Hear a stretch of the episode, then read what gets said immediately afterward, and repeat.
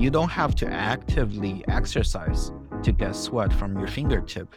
Because even if you're sleeping or you're just sitting and doing nothing, your fingers emitting sweat all the time. We can actually use that small amount of sweat. It has a lot of chemicals within that can be used in chemical reaction and then we use enzyme to break down the components within the sweat to convert the chemical energy into electrical energy. We don't want to ask people to run for a mile to charge their wearables. We want the people to have minimal amount of input to, to harvest the, maximum amount of power. And that's the problem we're trying to address right now.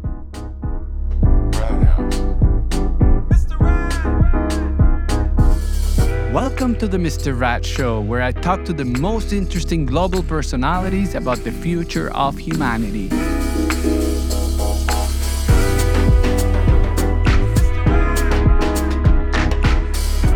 Welcome, beautiful people.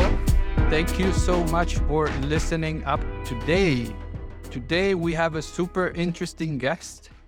His name is Lu Yin. He's originally Chinese, but he lives in the US for quite a long time now and he's an expert on biosensors, wearable technology, flexible electronics, and harvesting energy from your own body. Now, if this sounds super weird to you or a bit like sci fi, you're in the right place just because Lu and I will have a conversation about all these topics, we'll break them down as simple as possible so that everyone, including myself, can understand them. We're all here on a learning journey, and I'm happy to drive the wagon. Lu, how are you doing today? How is Boston treating you? I'm doing well. Uh, this year of time, Boston is warmer than the past year. I'm here attending a conference and listening to a lot of interesting talk. It's a material research conference, and it's exactly what I'm doing. So a lot of newest uh, progress from the field. I get to get uh, to talk to the researchers and know what they're thinking, know what they're doing. It's very exciting.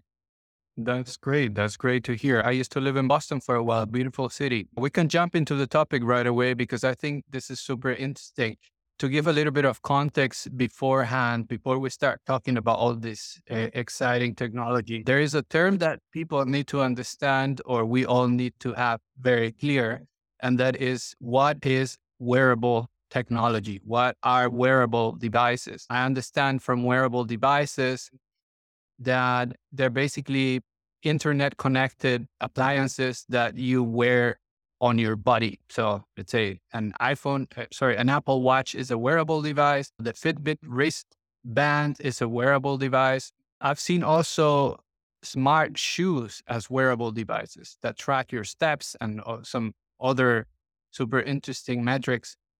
In your opinion, how would you describe a wearable device? Just to start with the basics. Yeah, that's a very good question. Actually, I was giving a talk earlier today discussing about this. And what I was saying is that there has been a discrepancy between what typical everyday people, when they're talking about wearable devices, what do they mean? And when us researchers are talking about wearables, what do we mean? So when you think about wearable devices, of course, um, if we look at the market right now, it's dominated by just typical miniaturized electronic components that you put on your body. So when you are walking, when you're running, it stays with you. It's something that you strap onto your body. And that's what we typically call wearables for consumer electronics.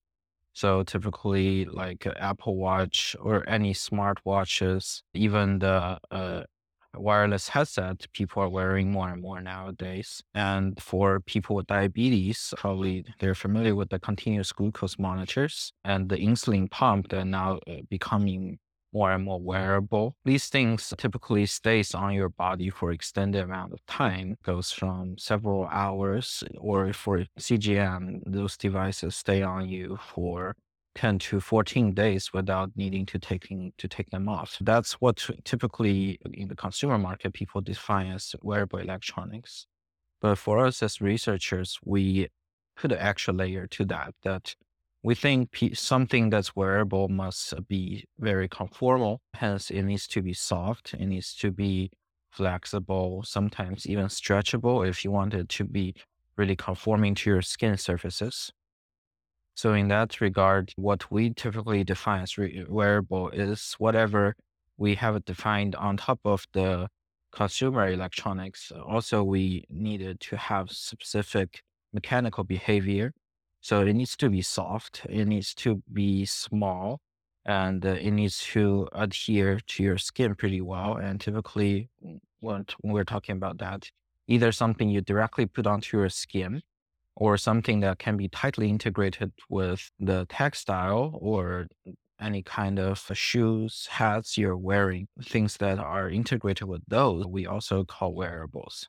And right now, typically for the researchers, we have two routes of going forward. One is the e-skin, which is basically epidermal electronics, and the other route being the e-textile, I mean, uh, electronics uh, that are tightly integrated with textiles that are performing functionalities that you typically see in electronics.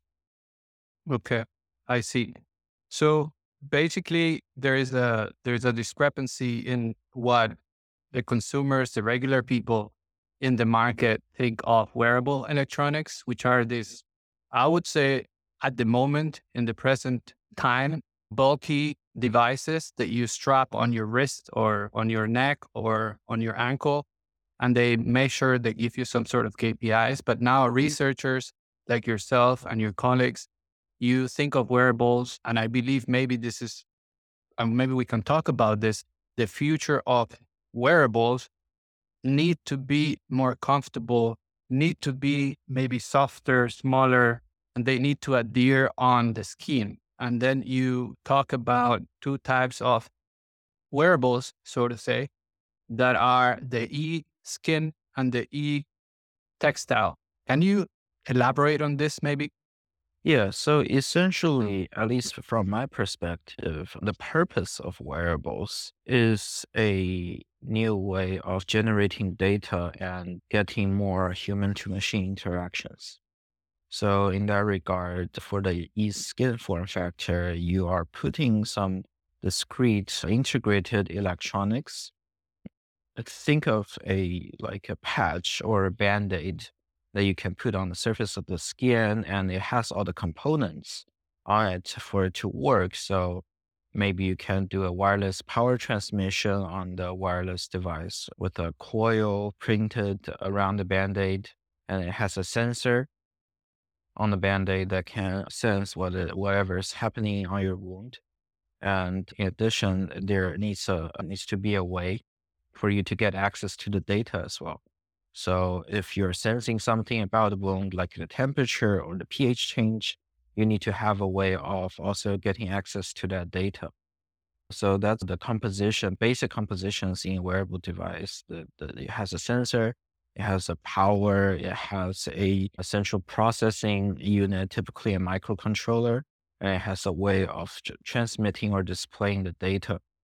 And the same thing goes for e-textile, but for e-textile, it's a concept that is more of a larger scale system because a shirt is definitely larger than a patch you put on each of your skin. And in that case, you can, uh, it's, it will be a fully connected, integrated system that you can adapt this kind of sensor, uh, like an ECG sensor on the chest, maybe a sweat sensor on the armpit, and uh, some motion sensor on the body. So it's more of an interconnected system. And it also have all those components we're talking about, including a power source, a processing unit, all the sensors that generates the data and the way of transmitting those data to some something that allow you eventually to get access to that. And reversely, uh, also maybe some sensor that can uh, sense your interaction with the sensor. Think of like a touchpad that uh, if you lay your finger on it or if you breathe on it, if you look at it, then there will be some interaction between you and the electronics. So that's, I don't know if that is a good answer to your question. Yeah, absolutely. I get it. When you talk about, did you say ECG? Yeah. What uh, is that? Ba- basically, it's a signal about your heartbeat, right? That's some functions that you find on Apple Watch. Basically measures the current, the current that drives your heartbeat. And it can be measured epidermally by measuring two points across your heart, like from your left hand to your right hand, which is how the Apple Watch is doing it or, or typically a Holter monitor, which is measuring across your heart. Uh, These kind of things, it's measuring just a electrical potential shift. When your heart beats, it's actually a contraction of the muscles. And then the contraction is actually electrical signal that you can measure. So it's something people can do nowadays that you see very commonly on these wearable smartwatch and Okay. a strap-on Yeah. device as well. I understand that. And I wonder if the complexity or one of the biggest complexities in what you're trying to build that is wearable technology that is more flexible, adaptable to the skin that feels better, softer, smaller, and that it adheres onto the skin or maybe on textile. Since we're talking about smaller devices and maybe thinner, softer, flexible compared to an Apple Watch, for example. Where Yeah. is computing, where is the computing happening? Because I feel like the Apple Watch has enough room to maybe process some, has some computational power, but the a, a patch, like a band-aid with a that is very thin and adheres to your skin. Do are we there yet? Can a band-aid already compute something and show you some KPIs on on that are maybe related to what's happening in, inside of your body? Yeah, so the answer is yes and no. It depends on people's perspective. So I think the most appropriate example, I'm going back to glucose sensing for people with diabetes. The CGM devices, those are very hardcore wearable devices that people has a very immediate and uh, urgent need to these devices, considering people with type 1 and uh, some with type 2 diabetes, they're using insulin and they need to measure what is in their blood glucose, what's their blood glu- glucose level all the time. So they wear that sort of wearable device that has a needle that sticks into their body. And uh, it gives you a continuous trend of how your glucose level is going up and then going down which is a significant improvement compared to what we're doing, which is pricking their finger and use a blood glucometer with sensor strips that you plug into the meter. If you know what I'm talking about, those are not really easy to use and not convenient at all. And for these people who are using insulin with diabetes, they need to, if they're pricking their finger, at least four or five times a day, typically even more than that. Otherwise, if they don't know their glucose level, they in, they put in a incorrect amount of insulin that could be really dangerous for them. So these kind of device nowadays, uh, you call them wearable, but they still uh, have uh, rigid components. Um, they are being miniaturized from something that were previously maybe the size of an Apple Watch, now slowly going down to a size of a penny or, or at, at least a quarter uh, a coin. And that kind of miniaturization is uh, made based on the feedback from the consumers that if it's too big, it's not really comfortable to wear. And and also by the progress of the uh, miniaturization of electronics, then you can buy more chip that can do all these measurements. Uh, previously, maybe at few milliamp, you to power this chip. Now, maybe with only a few hundred microamps, you can power it. So if the power consumption of the chip goes down, then the battery you need for powering the chip also the size of that goes down. That's how the miniaturization takes place. So these kind of things are happening as we're speaking. Newer generations of CGM are coming out, although being still rigid, and uh, but they're becoming less and less bulky and uh, being uh, smaller and smaller. And as for something for like a band aid, I think the reason I say yes and no is no, we're not there yet because we can definitely make a sensor on Band-Aid work. But if you really wanted to operate autonomously like a consumer device that you can buy from a drugstore and put it on you and expect it to work, it doesn't really work that way. because the sensor is already there. We can make sensor that works with that small size. But the problem is we also need to put in at least a microcontroller that takes the measurement and then transmit the data. Probably some antenna if you're using Bluetooth or NFC, and that part can be easily uh, manufactured. But also you need some battery or some kind of wireless power delivery scheme to power the chip. And that's the actual holdup about uh, of the next generation wearable electronics that no one has been focusing on the energy delivery or energy storage solution that has enough power that works with existing computer chips that do the measurement. Super interesting that you touched the power topic because I believe that as the demand of wearable electronics go up, it is clear to me, and I want to know your opinion on this, that the demand of wearable power sources also go up. I believe earlier this year you wrote an article on the National Science Review where you talked about wearable energy systems. What is wearable energy systems? What is this all about? Can you explain us a bit more? Yeah, so that's an extension of what I was just talking about. That for a wearable device, uh, in a minimal requirement, you need to have some energy storage device or energy delivery solution. So let's go back, right? You have, let's assume a microcontroller that require when it's operating one milliamp at three volt. So if you want to power this, you can buy a coin cell from the store to power it. But then the coin cell, it will be the limiting factor for the device. And the coin cell itself, you can say it's the power system, or really not being a system, just a power uh, energy storage solution for your system.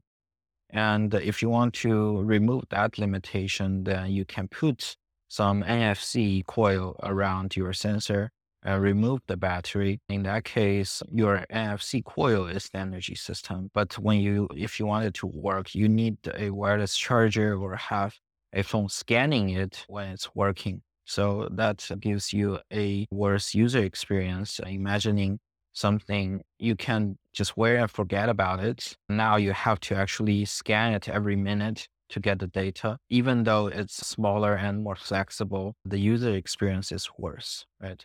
And then people would think, why don't we do a wirelessly charging battery? And then it goes a little bit more complex, the energy system on that it both has a, a wireless power delivery and also a battery, also the charging regulation circuits. And those compose the wh- all oh, wearable energy system. And now researchers are re- also looking into energy harvesting from the human body. So instead of you act- actually needing to think about recharging your device, what if the device can just harvest energy from your human from the human body or its surrounding environment. So it's this so you have a battery within that's being discharged and being charged at the same time. So that's where the most complete picture we're thinking of that has all the components to make the device even energy autonomous. And in that case, the energy harvesting, energy regulation, energy storage, all of those compose that energy system for wearable device. Okay, I get it.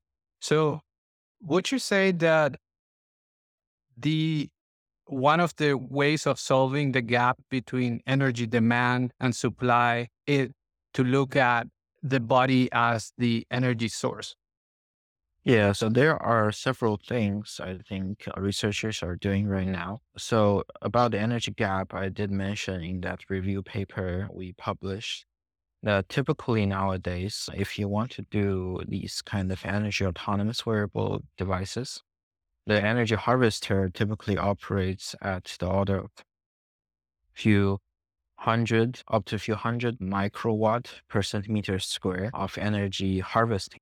But the problem is that the energy demand of typical electronics are in the order of a few milliwatt at least, even going up to a few hundred milliwatts, like Apple Watch typically consume that much power. So um, that there's a significant mismatch because we're off by several orders of magnitude. Imagining you have a basically a pool of water and you're draining water on one end, you're pouring in water on the same end on the other end.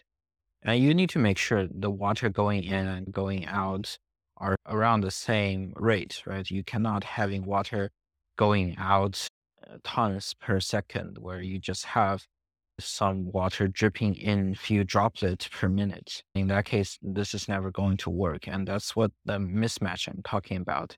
And to really make this work, then researchers are making efforts both to reduce the power consumption of the electronics as well as increasing the power input from these energy harvesters. And I see that in the future, we need to meet in the middle with reduced power consumption and increased power input to eventually have a balanced, uh, uh, sort of uh, having a, a, equal balance sheet for the energy. Okay, I see. I think you touch interesting topics here because, so from what I understand, what you're saying is researchers need or want or would suggest that the electronic manufacturers or the battery producers think of creating devices that consume less energy. And at the same time, scientists or companies, the private sector, should also look into somehow increasing the output of energy that, for example, you can harvest from your body. This is from a, from a, you know, researcher's points of view. What do you know the private sector or the commercial sector is doing regarding this topic? Yeah, so in a different review that we wrote, I think also around the same time, we proposed our vision of what's going to happen in the following few years. Obviously, the sensing part, the part that's generating the data, if we are not considering making the battery or the energy harvesting part flexible, at least the, the sensor part has been ready for quite some time. And that's what we're seeing basically that the sensor becoming more wearable and more miniaturized and uh, consuming less and less power. So that's the part I think uh, even in the commercial efforts to make this a real thing uh, rather than just publication, things are happening. There are more and more wearable sensors being produced. And these wearable sensors have both good uh, form factors in terms of flexibility, wearability, and also, these uh, wearable devices are being multiplexed. So instead of uh, just measuring one thing only, most of the device nowadays are starting to measure more and more things on the same device. So basically occupying the same space while doing more things or doing the same thing but occupying less space. And I think in the future few years, even going towards the next decade, you're going to see more and more innovation in this front. And what's the bottleneck for the next generation, those all flexible things coming out? I think it's the battery because it's something that you cannot buy uh, with money nowadays. A really good high performance flexible battery. Um, the best flexible battery, last time I looked at it, there are only a few company are making it and they're on the order of magnitude of few milliamp hour per centimeter square. So that means it's probably a hundred times lower energy density compared to the coin cells. So it makes no sense for most of the OEM uh, electronic uh, manufacturers to ask their engineers to design a new product based on these less these low power or large area battery that uh, with the only benefit of making the device a little bit more flexible. No one wants to make that compromise. So the next big thing needs to happen is to have a battery that's not only flexible but also can deliver similar performance as these commercial coin cell battery or even pouch lithium ion batteries. And that's also something I was working on in the past. We had some work developing high performance battery, and now this uh, technology has been licensed by companies who are trying to commercialize these. So the battery will be the next step to enable other things that are not necessarily energy autonomous, but more flexible and more integrated. And with the last piece of the puzzle being the energy harvesting. That's going to happen later than when the battery is becoming available. That eventually the energy system will becoming uh, will become autonomous. You will have trickle charge from your uh, movement, from your perspiration, from the surrounding environment, like the temperature gradient, or even from the sunlight, from moisture, that you can just harvest energy and not having to worry about replacing the battery or recharging the battery. But that would be a few more steps uh, away from what we have right now. Okay, let's talk about harvesting energy. And let's start with the basics. What is harvesting energy and how does it relate to the battery? Because I, I feel that the battery is a problem and the OEMs, the manufacturers of electronics, don't want to go the rabbit hole of creating products around these small, flexible batteries, basically because they're not good enough for the kind of devices that they're building. So now you come in researching on how to harvest energy from your own body and at the same time how to create a battery that is thin, flat, and more efficient. Is that correct or am I missing something? Yeah, that, that is correct. In terms of creating batteries, essentially there's a mismatch, as I mentioned, between the energy input you get from all these harvesters, which is in the order of microwatt, and then the power demand for these typical microcontroller chips that typically requires few milliwatts to even hundreds of milliwatts to make a battery that really worth uh, the attention of all the electrical engineers from the big OEM. You would need to make a battery that's good enough for the existing chips first, disregarding what's happening about the wearable energy harvesters first. If they're consuming few milliwatt and you wanted to work for two days, then your battery better be small, flexible, but also has the energy of tens of milliwatt hour of energy stored. So that's going to be the most difficult part because if you want to make things flexible and small, you're making a lot of sacrifice in terms of the performance. So it will be really difficult to make batteries that are equally powerful as the rigid uh, counterparts and being able to power these high power electronics. And for the energy harvesting part, uh, essentially, there are so many things we can do and there's so much potential. Our body is outputting tens of watts just by sitting around and not doing anything. Our body is emitting heat. If you're walking around, if you're jogging, if you're running, you're outputting few hundred watts of power. Imagining just taking 0.1% of that power to use, that's enough to power a lot of electronics you have on your body. The problem is being able to create a efficient way of harvesting this mechanical energy to have it having high conversion efficiency. Since basically we, we cannot create energy. Energy harvesters are made to convert energy from one form into a different form. Okay, sorry. Let me sorry sorry to jump in. Let me interrupt you there. Okay, so you're saying it, you you can harvest, which means basically means you can grow in a way.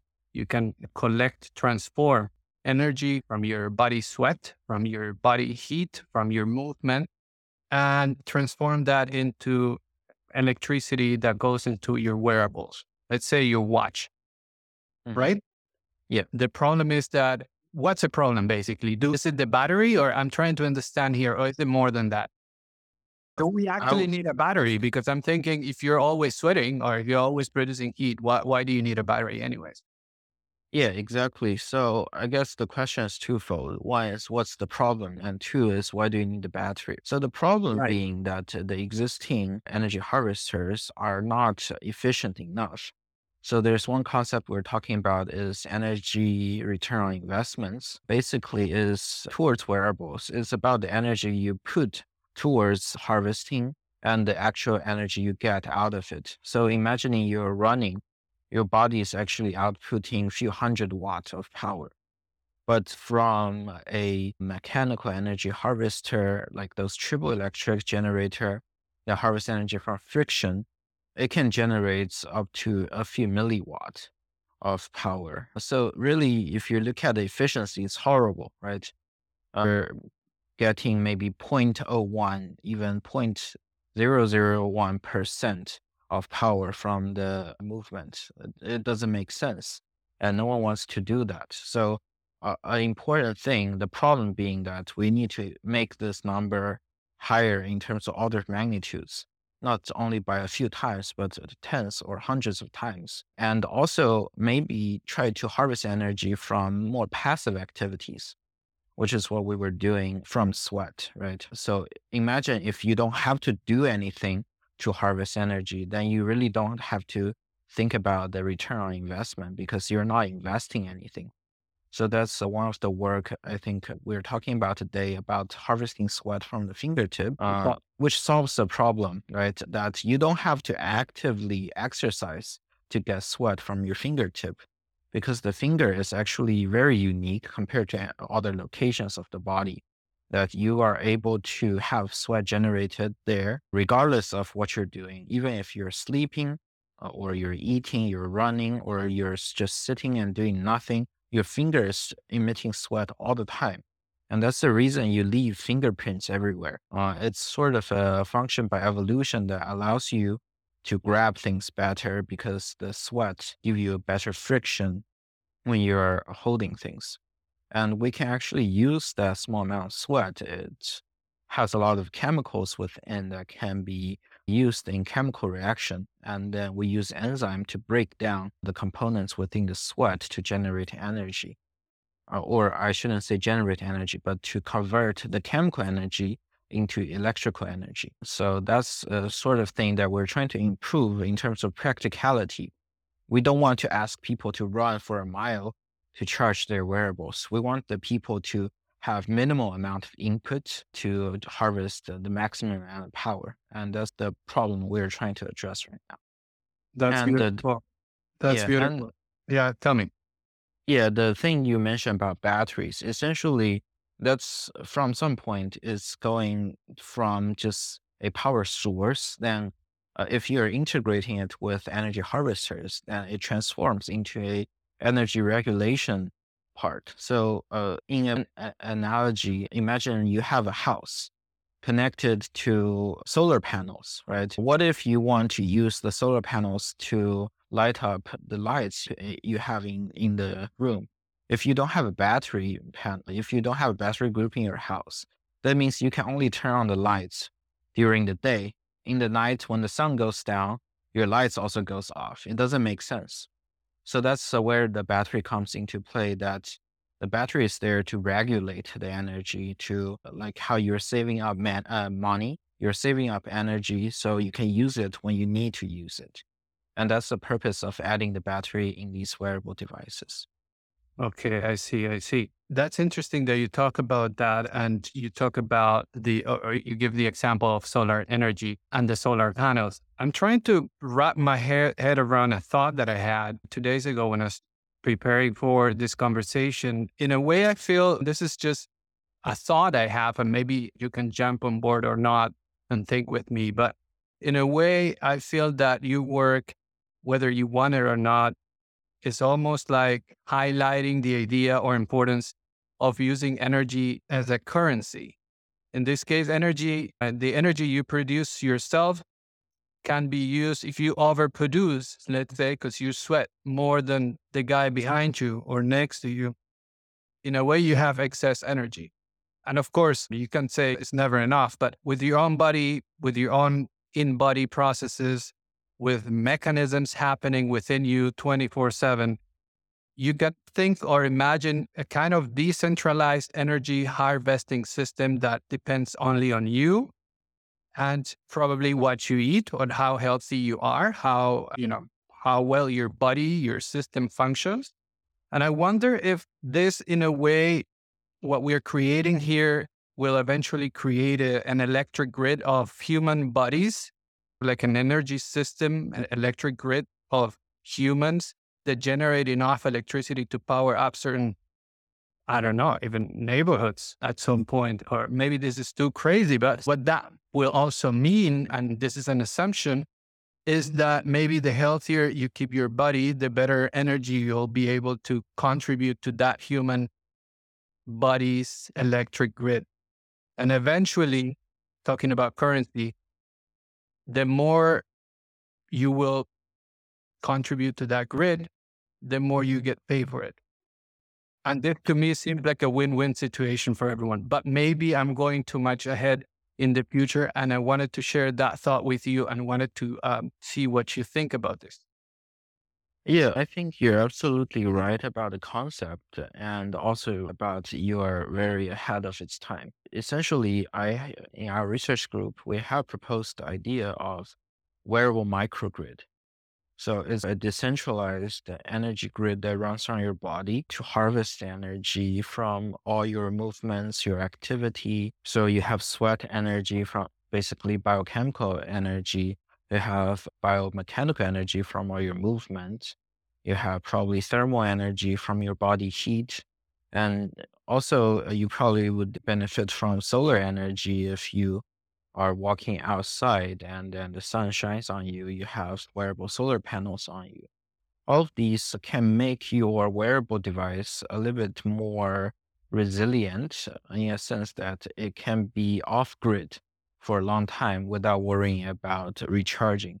And of course, the eventual goal is to have everything can operate completely off grid. Imagining you bought a house and then instead of relying on the city grid, you have enough solar panel in your house that you never have to worry about buying electricity from your supplier and even being able to connect to the grid and feed back electricity.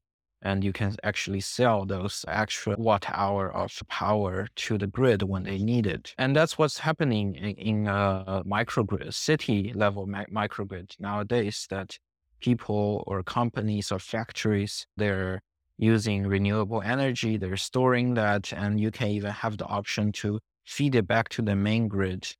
And that's the same thing we want to see with the wearable electronics. That uh, at least in the near future, we should be able to have the ability to do independent grid that you don't have to worry about recharging all your wearable devices. Even like your Apple Watch can power itself. That would be great, right? And that would uh, make the user experience much better as well. But it will be still quite far away before you can harvest significant amount of energy to actually recharge a city grid because we're talking about uh, watt hour, even up to a kilowatt hour, megawatt hour level. We're still not, we're far from that. But uh, mm. there's something I think worth investigating or in, of interest is now more and more wearable sensors and the telemedicine, the age of telemedicine is coming with the COVID, right? People are being more and more aware of their health and having developed a way to decentralize healthcare. And instead of selling you energy from your sweat, what about the energy? What about the data generated from all your wearables? Those can be used for the greater goods of the entire humankind that uh, scientists can find more about how your daily activity affects your health. And all of those data also have values, just like how you post everything on the internet, how you write an article or a blog post. All of these information about, about your body from all these sensors also has values and these values can be calculated and you're instead of feeding back energy you're feeding back information and that can be a part of an information grid that we're talking about that we can establish within a person and also among people. Absolutely. Um, i want to actually you touch telemedicine and i want to understand a bit more about your work on monitoring our health with the use of wearable electronic devices, like the ones you are working on. And I believe you also use artificial intelligence in this realm. Can you tell us a bit more about this? Yeah, so our lab has been working primarily on biosensors or electrochemical sensors. So basically, we are measuring the concentration of different biomarkers that goes on in your different biofluid, including blood, including saliva, tears, sweat, interstitial fluids, urine. All of these biofluid that you have contains tons of information that's about you. There's just lack of a good way of measuring these things semi-automatically or automatically and continuously. And that's what we're doing now, trying to make devices more wearable and miniaturized. So you can put a device on you to continuously generate data, and then you can link that with your other activities. So imagine that you have just ate a banana and you can see that uh, your glucose level went up and also your blood pressure uh, went down or your heart rate went up things like these, right? And different people may react differently to different habits. imagine if you just drink a cup of coffee. Some people react really well to ca- caffeine, some people don't. And you can use these kind of trends to do analysis to find what is really coffee doing to people. There, you probably can find thousands of papers, some saying coffee is good for you, some saying coffee is bad for you. And in this way, you can really collect more and more data in a way that uh, people weren't imagining before and making better conclusion, not only a grand summation of all the trends, but also a personalized guidance uh, based on you. So some people, it's good for them to drink coffee. It makes them more aware, makes them more healthy. And uh, for some people, it's a bad idea to drink coffee because it makes their heart rate goes up, their blood pressure goes up. And all of these analysis needs to, it has tons of data generated that can be analyzed by AI to find the trends that people weren't able to find before. And all of these data are generated from all of these new sensors. So you are basically getting more and more data points from more and more sensors, and you can use AI to translate those data into actionable items, into more comprehensible trends uh, that um, can be personalized, can be summarized for the entire human race. You can do whatever you want with those data, assuming you have a good source of data and you have a best way of analyzing those data. Is being healthy in any way a determining factor on the quality of the data that you can get? No, what I mean with that is if you're a healthier person, do you output better data because your organism is cleaner or not? Doesn't matter because in any case you're or you're analyzing everything. Or how is that working? Uh, uh, in my view, it doesn't really matter. Think about what clinical trials.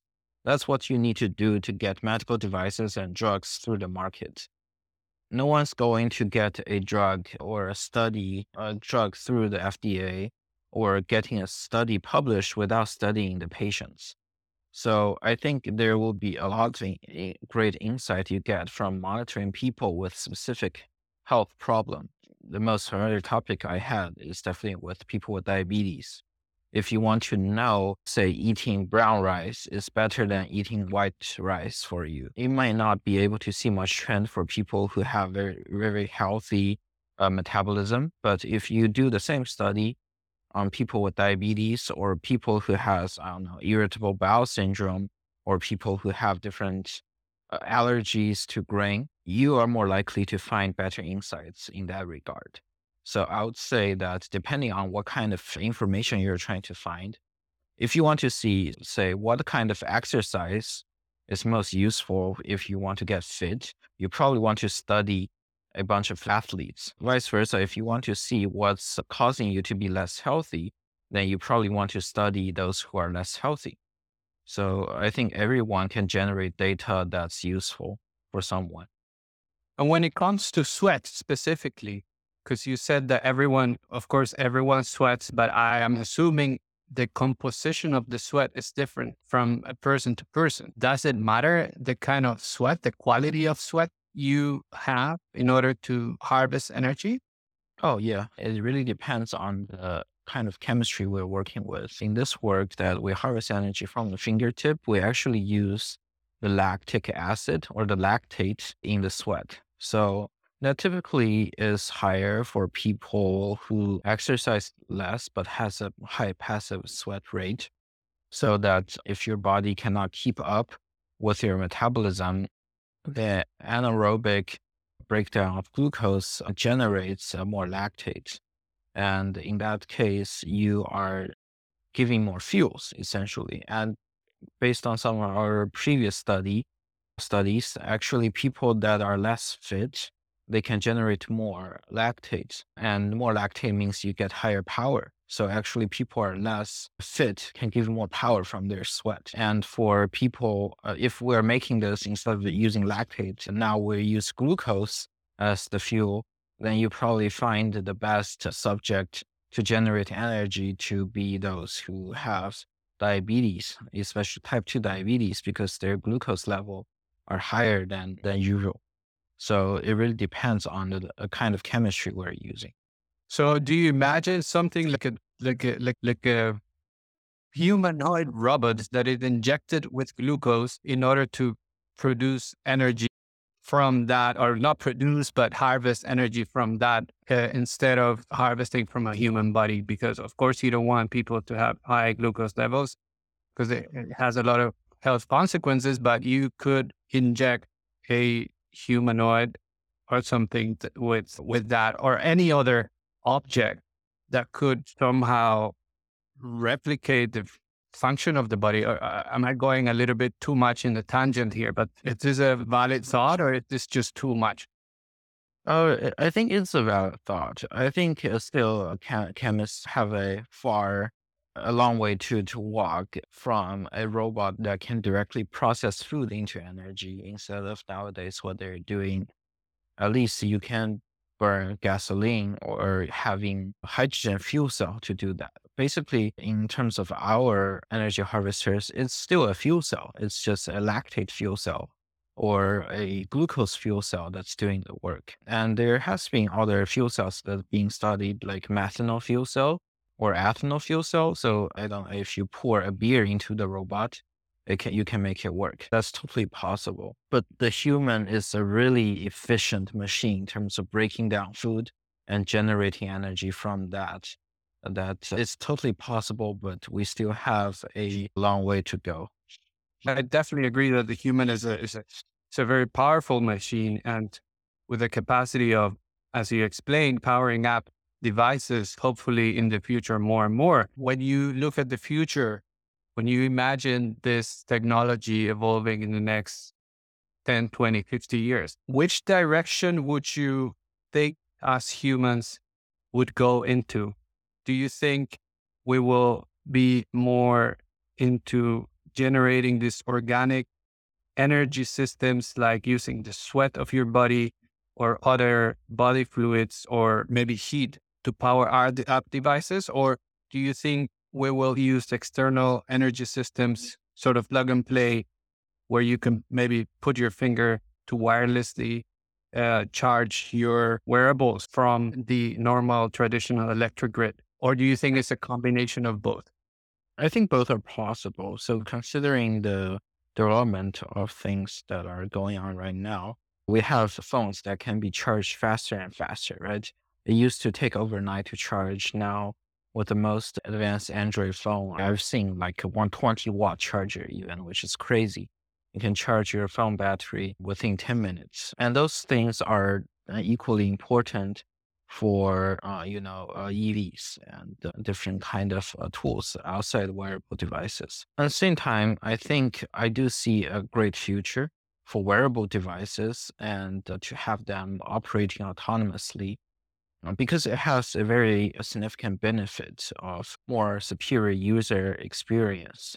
Imagining not having to think about recharging something at all, right. if it can operate autonomously just based on itself, assuming that doesn't add extra cost and there will be manufacturers to make this at the same cost or even at lower cost compared to those that requires charging. It will be something super attractive imagine you have a band-aid that can sense your wound healing speed but also the band-aid is powered by all the by all the blood and all the biofluid coming out of your wound That would be very attractive instead of thinking about charging the band aid, even if it takes just five seconds to charge. Still, something that operates by itself is very attractive. Oh man, I think we're going into transhumanism here. And I think this is fantastic because when I was preparing for this conversation, I thought it would be interesting to know what Lu thinks about this human machine interaction and how it will be evolving in the next 10 years. Do you think will be more, how much of a human we will keep and how much of a machine will we become? I mean, I just saw the news about Neuralink and Elon Musk are trying to make disabled people walk and you can control your limbs with your thoughts. Previously, uh, I even saw e-textile companies that gives um, electrical stimulation to muscles to helped uh, disabled people move their limbs more easily. All of these are used to be a sci-fi and more and more uh, close to possibilities. So I think definitely people want to be still human. I think that's something that's innate in our mind that we would not like to change everything about ourselves, but it really depends on how we define ourselves as human. So I'm getting a little bit too meta here, but essentially, if you think what is you is only based on what you're thinking, then you probably are fine with replacing your limb into a uh, electrical limb if it gives you higher power, or if you want to replace your mind, if you want to just upload your mind to a metaverse. I would have seriously con- a serious concern about these. Of course, there will be a lot of regulations that are impeding these, and there's so much ethical hazard that are preventing these to happen. Think about cloning people. The technology we have nowadays, we're probably already 10, 20 years ahead that we can already clone people. And we're not doing that to harvest the organs. The reason is very clear is about the ethics. And right. the ethics is more something more important in technology that defines us into a society in, in, in that term that in a sense that you will face a lot of resistance that it's not the technology at that point anymore. It's about politics it's about how people are thinking it's about religion that are preventing these kind of things to happen. That's interesting that you touched that topic mm-hmm. because one of the things i get most asked is when i go and talk in schools to young people is what should I study? What should I focus my energy on? What are these trends that are happening on a macro level in the world that I should be looking at so that in the future I can get a good job, get good money, and be happy? And so a lot of people think the answer is becoming an engineer or knowing how to code and maybe being very specialized on a field like biochemist, or becoming a biochemist specialized in, like we were talking today, harvesting energy from living beings. But what you said is super interesting because all these advancements in technology will also bring a need for humans to be more human in a way or keep the humanity alive. And therefore, we need more sociologists, we need more anthropologists, we need more lawyers. And yeah, I think that's super interesting. W- would you agree with me or what are your thoughts on this? What would you tell the kids to study, basically? Yeah, I definitely, I'm on the side definitely for scientists. I think the world needs more scientists, needs more engineer are down to do things. But if the world is full of engineers, the society will collapse faster than you can imagine. I definitely think that if you're doing things with the mindset that you want to make to improve the world, you want to make the world a better place, no matter what you're doing, you're I think it's worth doing. Some people, they're really, their philosophy is to do down to earth stuff. But like me, I'm engineering trained. I, I'm not inventing battery chemistry. I'm not inventing these fuel cells. I'm not inventing enzymes. I'm not inventing sensors. I'm merely using my knowledge to bring uh, these principles into something more realistic into something you can see, you can touch, you can use. And there are other type of people. They are really focused on the concepts. They are more of uh, not engineers but scientists. They, I guess uh, one of the example comes to my mind. Like if you want to study Higgs boson, what, what does that do to human race? You can you buy a, a an ounce of uh, Higgs boson tomorrow? Would that feed the children in Af- uh, Africa? Uh, if you ask these kind of questions, uh, you're trying to invalidate other people's effort. And I think it doesn't really works that way that people needs to work on things that you need to see change immediately. There needs to be these visionaries that are just have their mind set into something so abstract that those are the core of human race that we were able to make things abstract and that is uh, make us uh, establish the concept of society. Uh, so these kind of things are not practical as we see it, but that's actually what makes human human. And I, although I am not that type of people, I respect them a lot for art, for being artists, for being scientists that studies things that that are not going to be commercialized in a million year, right? These are the things that actually makes human human, and uh, they are also essential part of the of the entire society. Well put. Well put. I believe that there needs to be a balance, and as you said, it's not only engineers that we need, but also people that dare to think different. And even if there is no commercial use for, for their thought, they just bring them up to the market because that's what makes us human that's what makes us an incredible species. And with that, Lu, I would like to close. I'm very happy and grateful now that we can that we managed to meet and to talk and to have this space. I think it went smooth. I'm very happy about it. And I'm also very happy that I learned from you quite a lot. And I hope my audience also has a good learning experience after listening to this conversation. Lu, where can people know more about you? What can you share in your last words with them? Yeah, essentially, I'm still a researcher. So if you're interested in finding more about our research, a lot of our work is uh, being publicized uh, with media press uh, work. So you can search UCSD and engineering department, there are tons of great work being produced every day, every month. Even just today, we publish a new work of a capsule that can be ingestible to sense glucose, and the, the capsule itself is self-powered. So the glucose give you the signal and the power at the same time. Keep an eye on what's going on in terms of science and engineering. And uh, also, if you're interested in talking with me, you can find me on LinkedIn and uh, send me a message. You can find me here at Twitter as well if you want to discuss more, any collaborations, any discussions you want to have, any career advice, if I'm ever able to offer. So, yeah, th- those are my last words. But thank you very much for inviting me for this talk. Thank you, Lu, and have a wonderful time in Boston. See you yeah, next thank time. You. Have a wonderful day. Ciao, ciao.